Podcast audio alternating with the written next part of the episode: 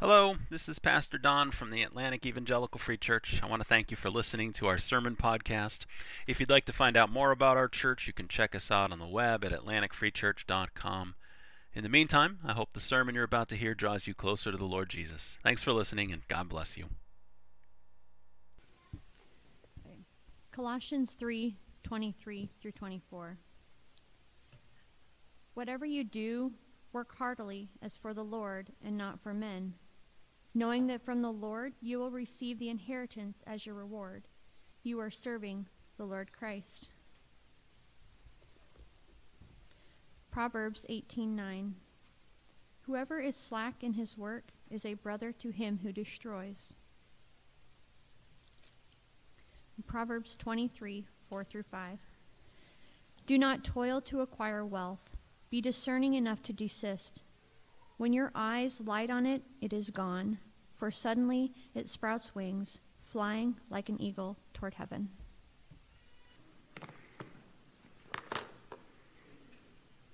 Well, good morning. It's great to be together. We're so glad you're here on this holiday weekend. A few things I'm going to say before I get us into the, into the word. The first is we are going to celebrate the Lord's Supper this morning. So if you are worshiping with us at home, I invite you to even now, as I'm kind of introducing here, go grab some bread uh, or some crackers, whatever it might be, and some kind of fruit of the vine so that you can uh, participate with us, uh, worship with us there at home by taking communion. We'll be doing that as we finish up the sermon and go right into that. And uh, if you are here in the room and did not get one of these little cups, we'll see that you get one. We'll bring them around when we get to that part of the service. That's, this is what we'll be using this morning. I wanted to urge you to keep praying for, for those friends who need Jesus. Uh, the, uh, that Will Graham uh, Celebration Iowa Festival in the Wells Fargo Arena, beginning of October, is coming up. It's about a month away now. And um, we actually heard, we haven't kind of been able to figure out the details on this yet, but there's a possibility they may be letting um, places stream that. So if you've kind of thought, well, I'd love to participate in that. Maybe bring a friend or two or a family member to that who doesn't know Jesus yet. Uh, but I don't want to drive all the way to the Wells Fargo Arena. That's, you know, 150 miles round trip or whatever it is. I don't know if we want to do that. We may, we don't know yet. We're still working on details, but we may even be able to host one or two of those here. We're, we're trying to find out. But, but keep praying for your friends, whether you're going to bring them to Wells Fargo or not. Um, next week, Lee said this, so I don't have to say much about it, but I did want to just make sure folks know. Next week's a, a big day in the life of our church. Um, we will be formally launching. The congregation voted months ago to uh, rename the church. We are going to be the, we are the Grace Point Church. Uh, an evangelical free church. We're still EFCA. None of that's changed, but we, we felt for a bunch of reasons to do that. So that becomes official publicly next Sunday. And so we kind of thought you need a marker and we want to celebrate that together. I'm going to preach a sermon about our core values as a church and remind you why we would even go with that sort of a name and what we're all about here. Uh, and, and there's just lots of little logistical things, but we needed a marker. And so that marker is next Sunday. Uh, this morning, somebody called uh, to confirm the worship time, it being a holiday weekend, and I picked up the phone and, uh, I, you know, Atlantic Evangelical Free Church, and I was like, oh, I'm going to have to do that different a week from now. And there's all those little kinds of changes that are coming. But uh, anyway, that, that's a big, uh, a, a marker point in the life of our church. So we hope you can be here next Sunday. And as Lee mentioned, we're also going to have like a, an extra worship service, just praise and worship, no sermon or anything like that, but a praise and worship uh, celebration on Sunday evening at 7 o'clock here. Uh, so, yeah, that's what we're doing next week. This week, though, we are going to talk about work. And thank you so much to Angie for, for getting us into that a little bit with a couple of verses I, I asked her to read. Uh, turn to the book of Proverbs and just be in Proverbs, or you can open up the Bible app and, and do it that way. But we're going to be looking at some different Proverbs this morning that help us understand uh, on Labor Day weekend, that help us think about our work in a godly way. So let's pray, and then we'll, we'll get right into that. Father, thank you so much for bringing us here. Thank you for the beautiful weather outside, and the it is uh, it's enjoyable in and its own right, uh, but it's uh, symbolic and emblematic of all of your provisions. So many ways you so bountifully care for us. Uh, you don't owe us anything, uh, and you give, and yet you give us so much. And so we thank you, Lord. Uh, for that today. We thank you for the Bible. We thank you for the, the, the, the, the Bible sitting here in our lap and sitting here in front of me, that, that God Himself, you yourself, have spoken to us here in the words of Scripture. And we would pray now for ourselves as we meditate on the book of Proverbs and on a particular topic from, from Proverbs that you would be our teacher by your Spirit. Help us to understand these things in the, in the broader, bigger picture, but very concretely in our own lives and in our own families.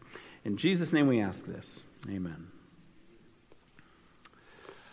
Well, it's probably a little early to say this for sure, but a lot of people think the coronavirus is going to really change the way we work.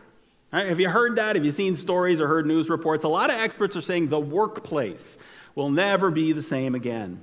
And you can see why they might say that. I mean, there, there have been a lot of changes around the coronavirus. Uh, more people work from home now, and fewer people are spending as much time in the office. There are more video meetings and fewer business handshakes. There's uh, more uh, jeans and sneakers and a lot less suits and high heels. So you, that's definitely a change uh, that's happened as well. And like I say, it's a little early still, I think, to say for sure all the changes, but they're probably right. There are going to be changes as a result of this, uh, this pandemic we've been going through. And I was thinking about that because the Bible is interested in this question. The Bible is interested in how we do our work. Uh, not so much in terms of home offices and handshakes, but, but in terms of how we approach it, our attitude. The attitude that we have about our work and how we do it is actually important to God. It's a big part of our lives, and it's an important thing to Him as well. And that's what I'd like to talk about on, uh, on Labor Day weekend. It seemed a good opportunity to, to address something so practical and important in our lives. And so I want to talk about how God wants us to work and in particular, I mean, that's a big sprawling topic. We could talk about that a lot. But in particular, I want to narrow it a little bit by looking at the biblical book of Proverbs, God's wisdom book. Uh, we, we heard a few minutes ago, actually, a verse from Colossians. And I asked Angie to read that, uh, that short little passage from Colossians 3. Uh, the verses she read for us say that we should do our work for the Lord, right? With the idea that his eyes are on us, and so our eyes should be on him as we do our work. Uh, Colossians 3.23, whatever you do, work at it heartily as working for the Lord. As for the Lord and not for men, it says. And the idea there is that we should work the way God wants us to work. It's kind of this basic principle for, for believers. Uh, we should work the way God wants us to work. And this is where I'm going to bring us to Proverbs because there are a bunch of verses actually in Proverbs. And we're not going to be able to go through all of them. I, I don't want you to think this is an exhaustive study of work in Proverbs, it's more of a sampler approach this morning. But there are a bunch of verses in Proverbs that help us understand this. All right, so how does my Creator and my Savior want me to approach my work? And so we're going to look at that question this morning. And, and how I've, I've kind of boiled this out, how I want to look at this with you, is I want to talk about two principles, two principles from Proverbs that help us understand how God wants us to work. Now, before we start, before I get into those, I have two kind of uh, caveats, I guess, or I don't know if caveat's not the right word, but two, two things I want us to keep in mind as we look at this this morning. The first thing is, I want you to realize that what we're saying this morning applies to all kinds of work. Right? It's, it's, all sorts of work, whether you're a, you're a student or a homemaker or a salesperson or a farmer, or if you're retired, you're working too. You do volunteer work, you do work around your home, you, maybe you do kind of a little on the side. Uh, there's what we're talking about today applies to whatever it is we put our hands to, to be industrious and productive for the Lord. You don't, we're not talking necessarily about getting paid for it, all right? So it's, it's, these principles apply to all sorts of work. The second thing I want to say is I want to stress that we are not saved by doing any of this. So important, especially on Communion Sunday, to say this. Uh, Proverbs is not about how you get saved. Uh, God will not love you better or forgive you more if you have the attitudes I'm talking about this morning. You can be a really lousy worker, right? You can do everything wrong in the sermon I'm telling you about this morning and still be saved by the blood of Jesus Christ. Uh, if you're saved by the blood of Jesus Christ, you should burn with a desire to get these things right because this is what your Lord wants for you. But none of this is about salvation. Uh, Proverbs is a wisdom book, and God has given it to us to equip us to live wisely in the world that He has created. And so it's filled with observations and advice about the best way to live. And what we're doing this morning is we're looking at the best way to live when it comes to our work, when it comes to, to the work that we do. And the best way to work is to work God's way. That's really what we're, we're thinking about this morning. So let's, let's look at these two things. Let's talk about two ways the Lord wants us to do our work. The first way is that He wants us to be diligent. So we should work diligently. The Lord wants us to work diligently. And this is a theme that runs through the book of Proverbs. And there are several of them, but I'm going to zoom in on two because they're representative and especially useful for understanding here. Two specific Proverbs. And what these two Proverbs do is they show us the benefits, the benefits of, of diligent work. And this is helpful actually because it, it helps us understand where the God is coming from in this. The Lord wants us to work diligently. He addresses this topic in the Bible for our own good. That's what you'll see with these two benefits. It's for our own good. It is not that God needs us to be diligent.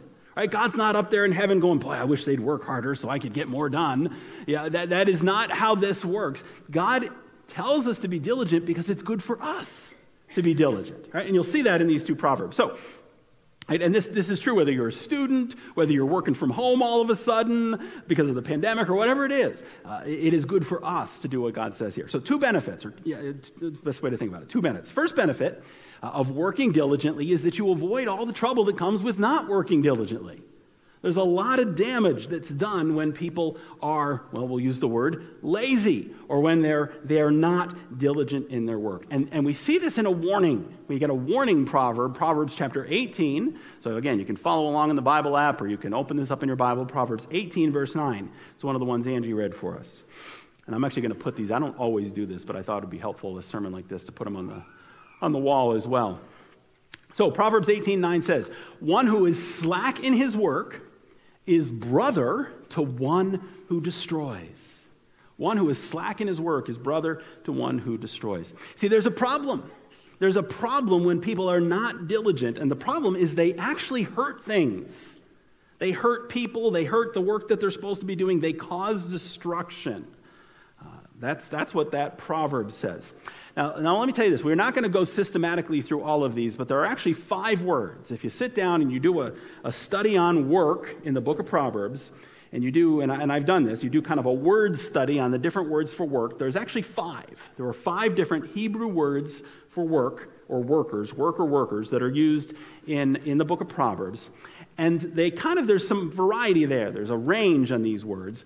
The word here in Proverbs 18:9 is a, it's actually the most positive of the five words. And so it's a word that emphasizes um, skilled labor or craftsmanship, kind of bringing uh, the skills and the abilities and the talents you have to your work, right? So we'll look at some more negative words that emphasize how hard work can be sometimes. But this word is kind of lifting up uh, the honorable nature of work, okay? And so this is a proverb about people who reject that, one who is slack in his work. And the word here for slack, um, it, it's other places where this is used, it would describe someone whose hands are in the air and then they, they get tired and they just let them go. And so they drop to their sides. And so that word slack is what it means. So, so that's the picture. Someone who, when it comes to their work, they're not working, they're, they're slack. Maybe their, their hands are buried in their pockets or they're, I don't know, tweeting away on their phone or, or something like that. That's, that's not productive. That's, that's the, the picture here.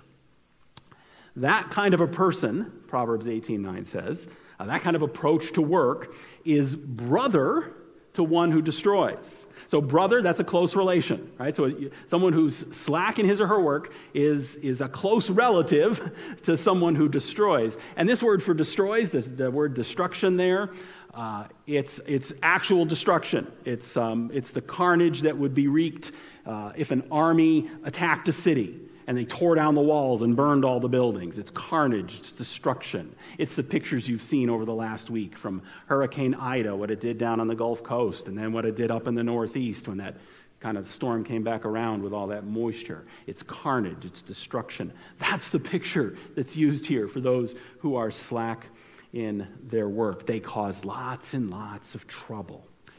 Now, I don't know about you, but I think that verse is a little surprising especially if you think in terms of the kind of the anti virtue of, of, of, laziness, because a lot of times we think of laziness as uh, a passive problem. Right, so if somebody's lazy, the, you know, the work, it'll get done eventually, but it won't get done as quick. And, and so this kind of foot dragging kind of picture that, that you know, so it's a passive problem a lot of times. But that's actually not what the proverb says. The proverb says that it's actively destructive. It, it is brother to one who destroys. It does actual damage. It hurts people, it hurts businesses, it hurts yourself when, when we are not diligent. I'll give you an example. Uh, the, the Battle of Trenton uh, from uh, the American Revolutionary War, the Battle of Trenton, 1776, was, was one of the pivotal battles in the Revolutionary War. If, if, the, if, the, American, uh, if the American colonies had lost the Battle of Trenton, the whole thing would have been over uh, before it had barely begun. The British commander, the British commander at Trenton was actually a German officer whose name was Johann Rall, R A L L, Johann Rall, Colonel Rall. And the story goes that in the hours before the battle, and I don't know if you remember, Trent, the Battle of Trenton was actually fought on Christmas night. Uh, on, in the hours before that battle, Colonel Rall was in his headquarters playing cards. He was in his headquarters playing cards with his other officers. And as they were playing cards, a messenger came into the room and he, he handed, hands this note to the colonel, the officer in charge. He says, This is a very important message. You need to read this. And, and what the message said was apparently some spies had picked up that George Washington was crossing the Delaware River with his soldiers and headed for Trenton. That's what the message said. Rall, however, never read the note. He actually just stuck it in his coat pocket and never read it. After all, it was a good card game, and uh, he just figured he'd get to it later. A few hours later, the Americans attacked, the British forces were defeated, and Colonel Rall was killed. He actually lost his life in that battle. Johann Rall was slack. Right? It's a perfect picture of what this is talking about. He was slack in his work, and for him and his men, it meant destruction. One who was slack in his work is brother to one who destroys. Uh, the other benefit, I said there were two in Proverbs, the other benefit of, of diligence is really the other side of the story. So that one's kind of a, a negative one. Uh, but so, so, so not being diligent or excuse me, being diligent avoids trouble, uh, but being diligent also brings reward. It, it brings a reward, and, and, that's the other benefit that Proverbs will talk about. Uh, diligent work leads to reward. Now, there are exceptions. There are exceptions, just like the trouble one. Maybe you've known some people who were not diligent and they just kind of coasted through life and everything seemed to go fine for them. Sometimes there are exceptions like that. Uh, and the same thing is true here. Sometimes there are exceptions. Sometimes diligent people get kicked in the teeth. Right? Maybe some of you have had that experience. You, you worked hard, you were on time every day, a little early, you stayed late, and you still got passed over. That's true. In a fallen world, that happens sometimes. Proverbs is, Proverbs is not a book of promises, it's a book of principles. It's how things work in general. And so sometimes there are these exceptions, but generally speaking, what God's word says, generally speaking, workers who are diligent will be rewarded. That faithfulness uh, will be rewarded. And where we see this, and again, there's a couple of them, but this one's representative, is uh, Proverbs 14 23. I'll put it up here. Uh, Proverbs 14 23 says, In all toil, there's your word for work, in all toil there is profit, but mere talk tends only to poverty. In all toil there is profit, but mere talk tends only to poverty. So that verse says diligence is rewarded. That's what it says. Uh, unlike the first proverb, the word here for work is actually one of the ones that talks about how hard work is. So there's a, a shift in, in focus here. The first word was emphasized, emphasized the honorable nature of work, and then said there are people who neglect that. Uh, this word says, yeah, work is hard. Even honorable work is hard sometimes and it takes a toll. And you wake up in the morning, you're like, I don't want to get in again. I don't want to go out to those fields again. I don't want to do it again. I'm tired. Uh, but here's what helps us with that there is a reward if we do. And what does, the, what does the proverb say? In all toil, in that hard work, there is profit. There is profit. Uh, the Hebrew word here, definition, uh, describes a positive outcome so it's not only financial profit, it's any positive outcome that is more valuable than the effort you put in.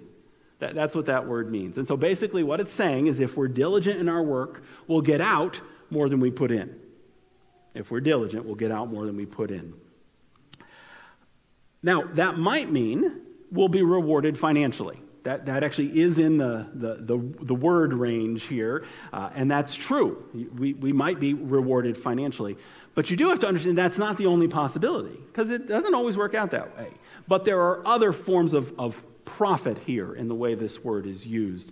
And, and so it, it, might mean uh, good health, right? Maybe, maybe you'll, you'll never hit the, hit the jackpot, but you, your, your health is good, or you're, you're, you have good, strong character, or you have a good reputation in your community. People know they can trust you because you are diligent, or your teacher, you know, maybe you're, you're not an A student, you know, maybe you're, you're, you're getting mostly B's, but then your, your, your teacher sees what a diligent student you are and, and kind of bumps you up on, on some of those other, uh, other criteria. And so that might be a way you profit eh, from, from being diligent in your work. And so the point, the point of this proverb is that there are that you will be rewarded in some way or another. God will see that you are rewarded if you're diligent in, in the work that you do. I love this story. Uh, a few of you will recognize the name uh, Bear Bryant, Paul Bear Bryant. He was a football coach uh, years ago. He's actually probably one of the greatest uh, football coaches in the college game of all time. He's best known for Alabama. He coached at uh, Alabama uh, in the 60s, 70s, a little bit into the 80s, and he won six national championships over the 25 years or so that he was at Alabama. Kind of a, an icon of college football. Uh, one time, when uh, Bear Bryant was getting ready for a game, uh, somebody, uh, getting his team ready for a game, somebody, uh, some, I don't know if they snuck a recorder into the locker room or what, but somebody managed to record his pregame speech to his, uh, to his players. And here's what he said. This was before one of the big games that he coached. here's, what, here's what this famous coach said. He said, In this game, there are going to be four or five plays. How many plays are there in a football game? Several dozen, right? 60, 70 more sometimes. In this game, there are just going to be four or five plays that will determine the outcome of this contest. Four or five plays that will swing the momentum toward us or away from us. I don't know which plays these will be, he said. You don't know which plays these will be. All you can do is go out there and give all that you have on each and every play. And if you're doing that on one of those crucial plays and you catch your opponent giving less, that play will swing things in our direction. And if we rise to the occasion like that on those four or five plays, we are going to leave here today a winner. I don't know if Bear Bryant was a Bible reading man, but that speech would have made Solomon proud because that's what that proverb says. That's pretty much a distillation or an expansion, I should say, on, on that prophet. In all toil, uh, on that proverb, in all toil there is profit. But mere talk, just talking about it, tends only to poverty. And I think all of that helps. It, it, helps us to remember that diligence will be rewarded, both positively in terms of however God chooses to do that, and, and in, that, in the negative sense of avoiding that which is negative. Uh, diligence is rewarded because work is hard. I mean, we can admit that on Labor Day weekend. Work is hard. Hopefully, you're, you're engaged in work that you enjoy in some way or another. And I'm sure there's parts you don't like, though. And, and, and it's hard. It wears us out, it tears us down. And, and then it gets even harder when we can look around us, and we all can, and we can see people who aren't diligent.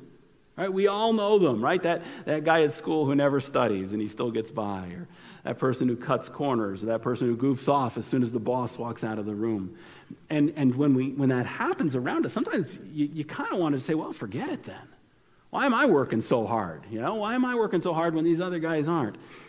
Well, do do all that you do, everything you do, do it under the Lord. Remember that the Lord uh, will reward you. So, so there's that, that side of it, right? We should work diligently because there are benefits to doing so. There are benefits to being diligent. There is, though, a counterbalancing side to this whole thing. All right, so now we're going to look at the other half of this. Yes, hard work is important hard work is valuable. And to be honest, I don't know that I got to work real hard to sell that to this group. You're a hard-working bunch. Uh, but I like you to be reminded of it. It's, it's here in the Bible. Hard work is, is valuable. But there's also this whole side in the Proverbs that warns us that hard work can be taken too far. It, it can be taken too far. And that brings us to the, the other side of this. Uh, the second way God wants us to work is He wants us to work sensibly. Work sensibly. Yes, be diligent, but also be sensible. And, and by sensible, especially sensible with, with godly wisdom driving the way that you approach your work. And uh, we actually see this. I want to show you three proverbs now. And these three proverbs together make two points, and really they're two characteristics. So you say sensible work. What does it look like to work sensibly? So let me, let me show you from Proverbs two characteristics of sensible work. All right? So the first characteristic is that sensible work sets the right priorities. It's a big one, it's important in, in Scripture. Sensible work has its priorities right, it's got its priorities straight. And where we see this, uh, the one I want to show you where we see it is Proverbs 24. Uh, 24, verse 27. Proverbs 24, verse 27 says this Prepare your work outside, or uh, prepare your outside work. Another translation flips them. Uh, I kind of like that better, actually. Prepare your outside work, get everything ready for yourself in the field, and after that, build your house. Now, at first, you're kind of, what's that about? But really, all that's saying is do the important stuff first. Set the right priorities. That's what that proverb means. Um, and, and, think about it. You know, imagine like a pioneer, because that's kind of the idea here. You know, somebody who's who's new to a plot of land, perhaps, and that would happen in the ancient world. So imagine if you you, you come to a, a homestead sort of a situation. If you build the house first, and you kind of make it real nice, and you deck out the kitchen as nice as you want it, and you put the pool in the back, and all this kind of stuff. If you build the house first, but you don't take care of the fields, you'll have a real nice house but you won't have any food to eat. That's, that's the, the idea here. Uh, you won't have a crop that comes in or livestock that are ready to go to market so that you can sell them and buy clothes to clothe your family and feed your family and pay your taxes so the king doesn't take your land away and all this kind of a thing. Uh, if, you, if you do the house first, but you don't take care of the, the work, you don't take care of the fields, you're, you're gonna, your, your priorities are wrong and you're going to get burned by that. And so that's really what this is a proverb, what this proverb says is, is do first things first. Take care of the first things first. Order your priorities, have a plan, and make sure you work that plan. Right? Start with the most important things. That's sensible. Now, sometimes in Proverbs, it's just common sense. And this is like that. This is kind of just common sense. If you're a student and you have two assignments, right? You got two big assignments. One's due a week and a half from now, the other one's due tomorrow. Which one do you do? You do the one that's due tomorrow. That's, that's what this proverb is saying, right? That this proverb is right there with that. You, you, you do the sensible, the wise thing. You do the one that's due. When it's harvest time, right? Now we're a few weeks away, right? When it's harvest time, you, you go get the harvest, right? You focus on the harvest at harvest time. You don't spend your day painting the barn. Right? You're kind of like, yeah, that barn's looking a little dingy. I'm going to, you know, paint it a new color. And meanwhile, the beans are dropping on the ground and things are going wrong out there because you're not bringing it in. What do you do? You first things first. You do the most important things first, the highest priorities. And so sometimes it's just common sense. Set the right priorities. Sometimes it's real clear what the right priorities are.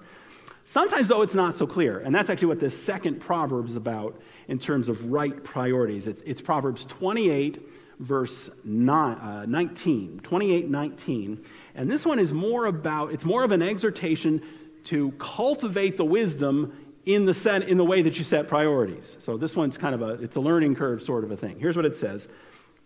It says, he who works his land will have abundant food, but he who chases fantasies will have his fill of poverty. Uh, he who works his land will have abundant food, but he who chases fantasies will have his fill of poverty. Uh, that Hebrew word fantasies uh, basically describes something that's empty or worthless. In fact, I think uh, one of the other translations I meant to look it up says like vain. Um, he, uh, he who chases vain things or something like that. Um, it, it's the idea is that it's, it's empty. It's not worth chasing. He who chases fantasies. It, it's the fool's errand. It's the wild goose chase. It's the, it's the get rich quick scheme where the only person who gets rich is the con that's running the scheme. Uh, that, that's what that word means, that fantasies word. And so the point of Proverbs 28 19 is that some work is not worth doing at all. And we need, by the help of the Holy Spirit and just pursuing wisdom, we need to, to learn how to tell the difference. That's what sensible workers do. They learn how to tell the difference between work that's worth doing and work that's not worth doing. And so, some sensible workers, and this can actually kind of take on some different angles as, as, you think about what this might looks like. You know, for a student, it might mean making wise choices about the classes you take. You know, that basket weaving class might look like a, a worth doing, but in the end, your, your future employer is not going to be impressed by it, perhaps. You know, that, that sort of a thing. Um, this proverb would apply to that. Um, it, it might apply to knowing what work somebody else should do. So maybe it's good work, but you're not equipped to do it right? I think that would fit here. I, I was thinking about this. Um, we've, Laura and I have noticed recently we're probably going to need to kind of do our roof soon. Our, roof, little things seem to fall off sometimes when it rains. I'm like, I think we might need to replace the roof in a, pretty soon. And uh, I could get up there myself, right? I could go up there and, you know, maybe watch a YouTube video about how to put a roof on, and I'm, i could probably figure that out, right? But those of you who know how not handy I am know that I would be chasing a fantasy if I tried to do that. If I just told Laura, yeah, I'm just going to put the roof on for us next weekend, honey. Uh, that, that would be me chasing a fantasy, and that wouldn't be sensible approach to my work. I'd be much better off saving up our money and, and paying somebody to do it. Uh, or, uh, or, there, or this. Um, and actually, I think this is the one that's most obviously applied to here. It's knowing that some work isn't worth having anybody do.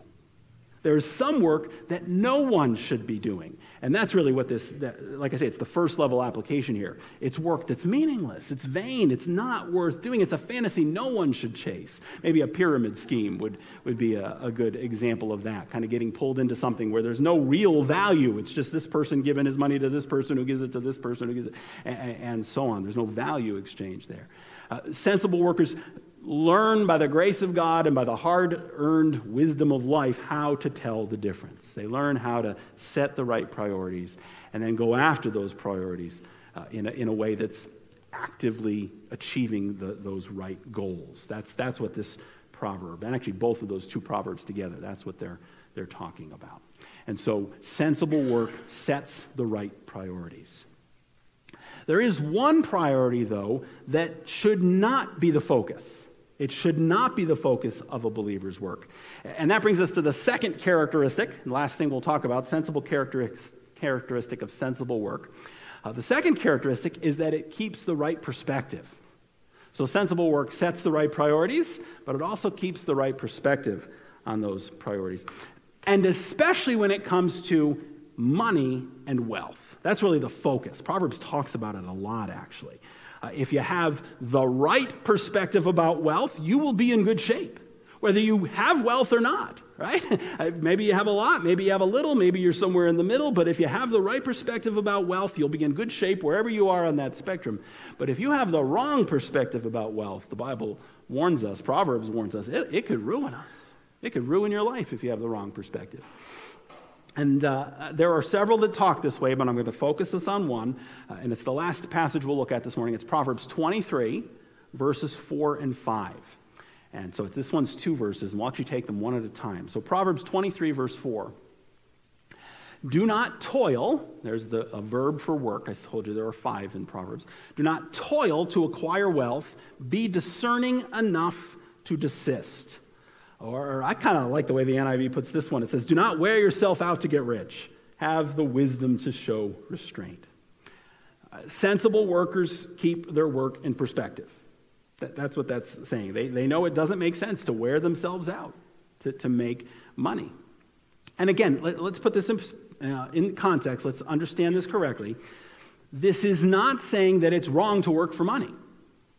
It is not saying that profits are bad or it's wrong to turn a profit in your business. Uh, profits are good, wages are good. I think if you have a right understanding of biblical economics, uh, that is very clear. Uh, profits are, are good when made in good, wholesome work. Uh, supporting our families is a good thing, right? Absolutely. I like the way one comedian put it uh, I work for a good cause, cause I need the money. Right? That's okay. There's, it's more than okay. It's good. There's nothing wrong. One of the reasons God gives humankind work is specifically so that we can take care of those we love. It's, it's about provision. But when we turn provision into a relentless pursuit, right, when we take what God has given so that we can provide for those we love, when we turn that into a relentless pursuit of wealth, that, the proverb says, is foolish. It's, it's foolish, it's destructive. Uh, the word here, uh, wealth, uh, excuse me, toil, the word uh, toil is another one of those words for work. And this one is actually the bleakest of the five. you know, Solomon, as he's writing this, he really wants us to kind of you know, almost picture this in grays, right? Somebody who's, who's toiling away to, to, to acquire that wealth. Uh, wear yourself out is a good translation. It's the picture of the person who's slumped over her desk you know, with exhaustion at the end of the day. She, she, can't bear the thought of going home, and now I have to spend time with my family, and just, she's just so exhausted. Or this, you know, the guy, and he, he, he works a shift, and then he, he pulls a double shift, and, and he, he just drags in at the end of the day, 16 hours, I'm so exhausted. It's that kind of a picture, toiling uh, to, to acquire wealth. And, and this is true today. It was true in the ancient world. Too many people do exactly that. They do exactly that in the pursuit of wealth. And, and here's where the, our capacity for self deception comes in because sometimes we say we're doing it for our families, or we say we're doing it for the good of the, the company or the good of the church or the good of whatever, wherever we are. That's what we say, but more often than we're willing to, to admit, we're really doing it for the props. Right? We're, we're doing it uh, for, for ourselves. We're, we're wearing ourselves out for the next raise, the next bonus, the next promotion, uh, whatever it is. We're wearing ourselves out to get rich. Don't do that, he says. And then the next verse, verse 5, explains why. Here's why none of that is worth it. Here's why it's not worth it to wear yourself out to get rich. Uh, verse 5 So do not toil to acquire wealth, uh, be discerning enough to desist. When your eyes light on it, the it is, the, is wealth that you've been toiling yourself. When your eyes light on it, it's gone, for suddenly it spreads wings, flying like an eagle toward heaven. Suddenly it sprouts wings, flying like an eagle toward heaven. When I was a, a little boy, seven, eight years old, um, a friend and I used to play this game. And what we would do is we would try to sneak up on robins in the backyard. Uh, and uh, it was especially good when the grass got a little longer because you know you'd get down and kind of commando crawl like a cat. Really was the idea. We would try. He'd come from one direction, I'd come from the other, and we would try to to pounce on these you know robins like like like a cat would do. I have no idea why we did this. I really, I don't know what we were going to do uh, with this, these, these robins, what we were going to do if we managed to catch one, I don't know. Uh, but it doesn't matter because we never got one. Not even once. We never even got close. The robins always, always flew away in plenty of time. That's how wealth is, God says. That's how wealth is. Just when we think we've finally caught it, here we go. I got it, I got it. Ah, it, it, it, sprouts wings and it flies away uh, like an eagle. That wealth, that success, that little bit more, and then I'll spend time with my family. That little bit more, it'll, that will be enough. It's always, it's always just out of reach. It's always just beyond our grasp. And so God says, don't do it. Don't live that way. Be sensible. Work sensibly. Don't spend your life chasing after wealth. Instead, keep your work in the right perspective. That's God's wisdom to us. The work that we do and how we do it it is important to God. Now, sometimes we put it in a box, kind of like the Monday through Friday box. Don't think about it. This is Sunday. We're going to here to do other things. But our work is important to God. And, and you see that in Proverbs, right? We certainly have kind of spent some time on that today. But you know, I wanted to end with this because to me it's the most compelling argument for this whole subject in church. Uh, Jesus himself is our best proof. Jesus himself is our best proof that our work is important to God. Think about it. The Gospels, the four Gospels, tell us about the birth of Jesus. Uh, especially Matthew, right? Matthew and Luke both tell us uh, about the birth of Jesus and the wise men and the shepherds and all that stuff. Most of us are relatively familiar with that because of, because of Christmas. And so we have kind of the very early childhood of Jesus. And then there's this gap of about 10 years, maybe a, a little less, uh, where, and then Luke drops us in when Jesus is 12. And Luke tells us about this thing that happens when Jesus is 12. He's on the cusp of manhood because 13 would be considered you've now become a man. You've still got a long way to go, but uh, that would be in their culture. And so when Jesus was a very old child, he goes to the temple and he's teaching the other, all the scholars, he's teaching them all. It's kind of this cool story where Jesus does that. And then the Gospels go silent. Right, from age 12 to about age 30, which is the generally recognized age when Jesus would have started his public ministry, you have these 18 silent years. The Gospels tell us virtually nothing about those 18 years in Jesus' life. And, and I, I wonder, have you ever thought about those years? I mean, what did he do? What did Jesus do in those years? How did he spend almost two decades of his time? And the answer is that he worked. He worked. When he shows up and he begins to minister and do miracles and, and teach and, and begin to draw these large crowds, how do people, what's their remark? It's, it's in Mark, Mark chapter 6, verse 3. Isn't this the carpenter? Not, isn't this the rabbi, or isn't this the miracle worker, or isn't this that nerdy little kid who just sat around reading, the, reading his scrolls all the time? No, isn't this the carpenter? That's what Jesus did. And if you, if you kind of look at it on a timeline, that's how he spent the majority of his time on earth. The second person of the Trinity, the Son of God, comes to earth, becomes a human being, fully God, fully man, and he spends the better part of two decades working. Just working and dignifying human work by doing so. That simple fact, all by itself, proves that God cares. He cares about the work that you do, whatever it is. I love how Dallas Willard put it. This comes from a kind of a well known book he wrote a couple decades ago called The Divine Conspiracy. Willard says this uh, If Jesus were to come today as he did then, he would carry out his mission through most any decent and useful occupation. He could be a clerk or accountant in a hardware store, a computer repairman, a banker, an editor, a doctor, waiter, teacher, farmhand, lab technician, or construction worker. He could run a house cleaning service or repair automobiles. In other words, if Jesus were to come today, he could very well do what you do. Your work matters. It matters to God. And so, what does Proverbs tell us? Honor him. Honor him in your work. Honor him by working the way God wants you to work. Would you pray with me, please?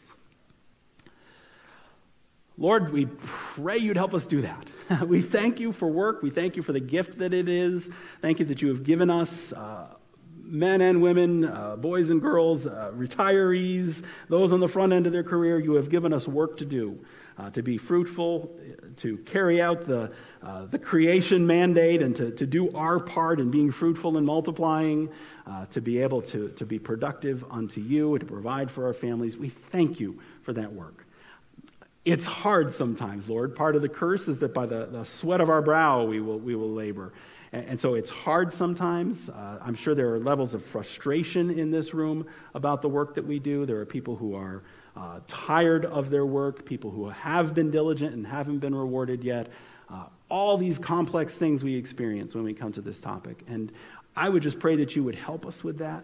Help us to see our work the way you see it in its, uh, in its um, the good that it can be as well as the challenge that it often is, and help us to keep it submitted to you and to, to carry out our work in the grace of your Holy Spirit uh, in a way that is pleasing. That you'd, uh, we would ask that you'd be doing that in us and through us and help us with it. Uh, in Jesus' name we ask all this. Uh, amen. Well, we are going to share the Lord's Supper this morning, and uh, it's a little bit of a, a shift, right? It's a, it's a, big shift in gears in, in a way, but, but it does connect because I'll take you back to what I said in my introduction. I, I said at the beginning that none of what I just talked about has to do with your salvation. Seriously, uh, God will not love you better if you work diligently. He will not forgive you more if you set the right priorities. It doesn't work that way. That's the right way to live, it's the wise way to live, uh, but it will not save you from your sins. What saves you from your sins and saves me from my sins is what we now turn our attention to. It's the cross of Jesus Christ. It's the blood of Jesus shed for our sins, where he uh, took upon himself the penalty that you and I deserved but could never pay. Not in a trillion years, we couldn't pay it for ourselves. And so Jesus offered himself as that propitiation, uh, the Bible says, the atoning sacrifice for our sins. That's what saves us. That's what makes all the stuff we talked about today relevant. It wouldn't matter. It's just moralism uh, apart from Jesus. But with Jesus, it's, it's words of life and words of discipleship and obedience. And so we turn our attention now to, to the cup, and I'd invite you to um, pull these out. Um, does anyone in the room, so if you're at home, please uh, get get what you're going to use to, to share communion with us. Uh, if you're in the room and did not get one of these, would you please raise your hand? Larry and Ron have, um, have the trays. We have a couple here in the middle here. And we'll get you these. Um, and I'll just remind you that eating the bread and drinking the cup together, this, this is something we do as believers. Uh, and, and so if you, if you reject this, if you're kind of, you're just, you're here today and you came for some other reason, whatever that might have been. Maybe you're exploring or a relative dragged you or whatever. If, if you're not a believer, um, just, just don't. I would just urge you to not eat the bread and drink the cup because uh, the scriptures tell us this is something believers do. But if you're a believer, please do it. You don't have to, you know, you're kind of like, well, I'm not a perfect believer. No, you're not a perfect believer. If you wait till you're a perfect believer, you will never do this uh, or, or, I'm not as, as strong as I would like to be, or I've still got this sin area I struggle with. Uh, brothers and sisters, if, it's precisely because we have sin areas that we need to keep reminding ourselves of the bread and the cup and what they mean for us. So um, please participate uh, if, you are, uh, if you're a believer. Uh, let me lead us in prayer as we come to the cup, and then we will uh, eat and drink together. Lord, I want to thank you. We want to thank you that uh, we are saved by grace through faith alone in Jesus Christ. Uh, there was a lot of good uh, biblical morals in today's sermon, but we are not saved by moralism. Uh, we are not saved by wisdom. We are not saved by doing the right things. We are saved because of what you did for us on the cross. And so now, Lord, as we eat this bread and drink this cup, I pray you'd remind us of that. Uh, we do pray, Lord, you would forgive us of our sins. If there are any uh, sins that we have committed that we have not confessed to you, the confessed sins are as far as the east is from the west. You throw them away. Uh, but uh, if there's any unconfessed sin or bitterness we've been harboring, or secret sin or open sin, whatever it might be, I, we pray those things. Even now, in a few moments of silence, we confess these things to you and ask your forgiveness for them.